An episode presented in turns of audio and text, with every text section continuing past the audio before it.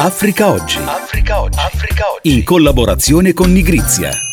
Bentrovati e bentrovate ad Africa Oggi, io sono Luca Del Ponte e con il prezioso apporto dei giornalisti di Nigrizia, nigrizia.it, vi portiamo ogni settimana sui temi di un continente in divenire. Noi partiamo dal vicino Mediterraneo e dalle nuove tensioni che si sono create sul fronte della ricerca di idrocarburi. Un precedente accordo tra l'ex presidente di Unità Nazionale Libico al-Serraj e la Turchia, diventato da pochi giorni ufficiale, stravolge il diritto internazionale del mare e suscita le reazioni di Egitto, Grecia e Unione Europea europea. Ci spiega tutto Gianni Ballarini. Era una promessa fatta dal governo di unità nazionale libico, guidata da al-Sarraj, ad Ankara nel 2019, venita ad aiutarci militarmente contro l'offensiva delle truppe del generale Haftar e noi vi daremo le concessioni per esplorare il Mediterraneo orientale alla ricerca di gas e petrolio. E la Turchia non si è fatta pregare, ha inviato mercenari, armi e droni che hanno fermato la conquista di Tripoli da parte di Haftar, appoggiato dai paesi del Golfo e dalla Russia. Lunedì 3 ottobre, con la firma di un accordo preliminare tra la Libia e la Turchia, il governo di Tripoli a guida Beibà ha iniziato a pagare il pegno, rispettando i patti di tre anni fa. Accordo che consente alle piattaforme petrolifere e alle navi turche di cercare petrolio e gas naturale sul suolo libico e nella zona economica esclusiva del paese. E qui sta il cuore dei problemi, perché quest'area libica è quella concordata dal governo di Tripoli in quel contestatissimo memorandum firmato il 28 novembre 2019 e denunciato da Grecia ed Egitto, i due paesi che si frappongono fra Libia e Turchia. Perché contestato? In quanto disegna dei confini marittimi dei paesi del Mediterraneo orientale che ignorano soprattutto i diritti di Atene, che ha diverse isole, tra cui Creta, che rientrerebbero entro quei confini. Il Ministero degli Esteri greco ha subito reagito con forza all'annuncio. La Grecia ha diritti sovrani nell'area che intende difendere con tutti i mezzi legali, ha dichiarato in un comunicato, ribadendo poi la posizione di Atene, secondo cui quel memorandum turco-libico del 2019 è illegale, non valido e inesistente. Pertanto nessuno ha il diritto di invocarlo. Il ministro degli esteri greco Nikos Dendias domenica prossima si recherà al Cairo per un incontro con il suo omologo egiziano Sameh Shukri, il quale su Facebook ha dichiarato che il governo di Tripoli non ha la legittimità per concludere accordi internazionali o memorandum d'intesa. Bocciatura che arriva anche da Bruxelles e dall'altro governo oggi presente in Libia, quello di Fatih Shaga, voluto dal Parlamento di Tobruk che si trova nell'est del paese. Accordo che mette in allarme anche le compagnie petrolifere francesi e italiane che da sempre operano in quel mercato. Infatti la firma turco-libica renderà la Turkish Petroleum Corporation un attore significativo di quell'area, mettendo in crisi l'attività delle altre compagnie presenti sul territorio.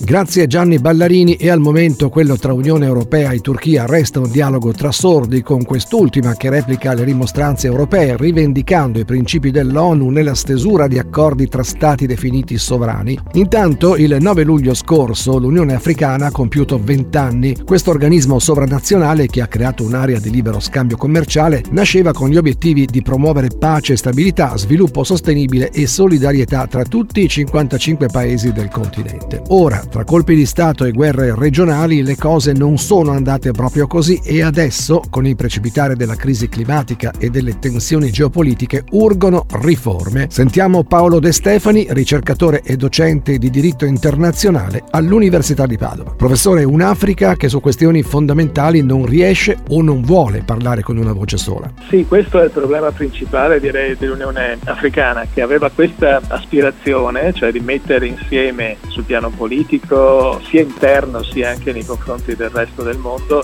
la comunità no? degli sì. stati africani che avevano molto in comune, essendo tutti in gran parte di loro loro usciti dall'esperienza del colonialismo, no? del, dell'essere stati soggetti a questi poteri esterni. E però evidentemente questo tipo di esperienza comune non è bastata a superare le diversità, l'Unione resta una collezione di stati in cui il peso dei singoli governi è predominante rispetto alle istituzioni comuni, è funzionale alla fine agli interessi e alle strategie politiche degli stati più influenti, che magari cambiano un po' nel corso del tempo, ma che alla fine condizionano pesantemente l'efficacia di questa organizzazione. E questo insomma fa pensare un po' anche all'Unione Europea, alle criticità simili che sta vivendo l'Unione Europea. Quali sono però le differenze? Beh, le differenze sono ahimè di livello di sviluppo, nel senso che molte delle politiche che l'Unione Africana ha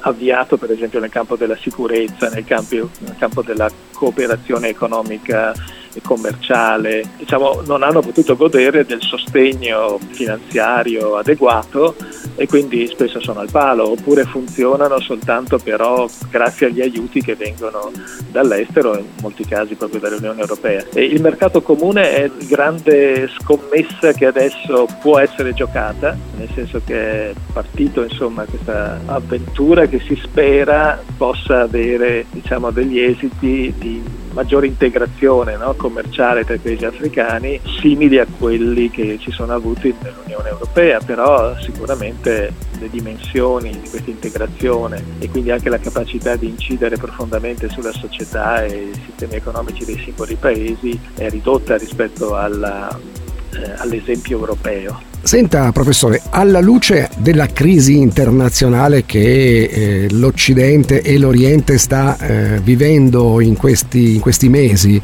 eh, l'Unione Africana che ruolo può svolgere e eh, quali sono le prospettive future?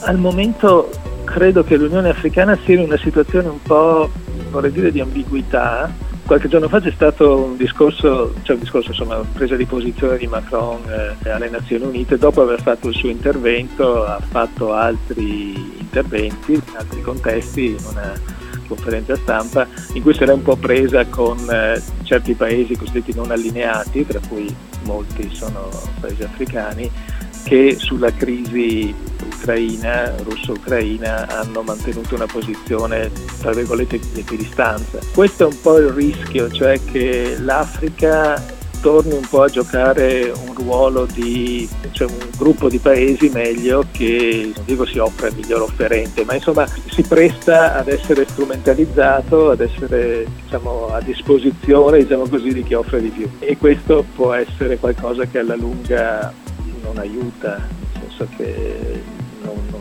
fa emergere una, un proprio profilo politico chiaro. Non sto dicendo che si devono schierare da una parte o dall'altra, aspetterà loro decidere, però questa posizione diciamo, di strutture, enti politici in cerca di una collocazione che attendono una migliore offerta, certo non, eh, non aiuta il loro profilo politico. Grazie al professor Paolo De Stefani della Facoltà di Scienze Politiche e Studi Internazionali all'Università di Padova. Il tema è quello di una Unione Africana indebolita da divisioni interne e interessi di parte. Adesso voltiamo pagina. Come cambiano le missioni religiose nel mondo? I comboniani in assemblea aprono il capitolo delle riforme. L'aria nuova della missione in questo numero di ottobre della rivista Nigrizia disponibile anche online. Qualche spunto dal direttore Giuseppe Cavallini. Il dossier è proprio dedicato a questo per voler eh, per una volta fare il punto davvero anche su quella che è, se si vuole, la vocazione ecco, primaria dei comboniani, che è stata sempre indirizzata all'Africa. Un tempo, appunto, come si dice, magari puntava di più sul eh, convertire i popoli pagani, eccetera. Tutta questa modalità di guardare al sud del mondo è cambiata, non solo per l'Africa, anche per l'America Latina, per l'Asia. Perché? Per un motivo fondamentale che mentre l'Occidente si si sta secolarizzando sempre più, vediamo queste nazioni nuove, giovani, eccetera, con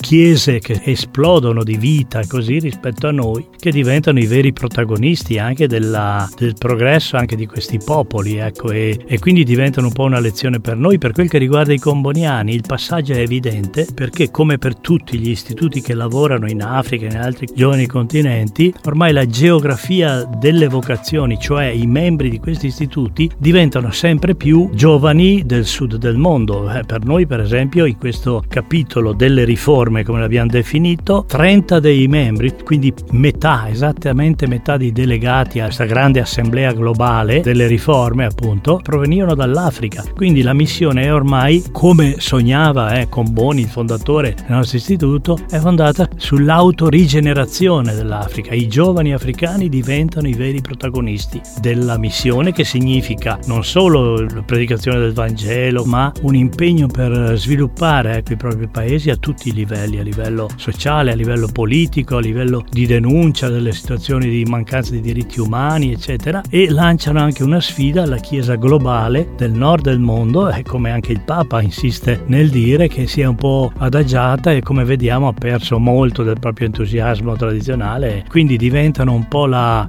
dire, la nuova punta di lancia di quello che sarà il futuro anche della Chiesa ecco, nel mondo. Grazie Giuseppe Cavallini, direttore di Nigrizia, per ora è tutto, ma torniamo a darvi appuntamento alla prossima settimana con tutto quello che dell'Africa ci riguarda e non solo. Potete come sempre riascoltare questo episodio di Africa Oggi sulle migliori piattaforme di podcasting. Un abbraccio da Luca Del Ponte e dalla redazione di Nigrizia e nigrizia.it. Africa Oggi. Africa Oggi.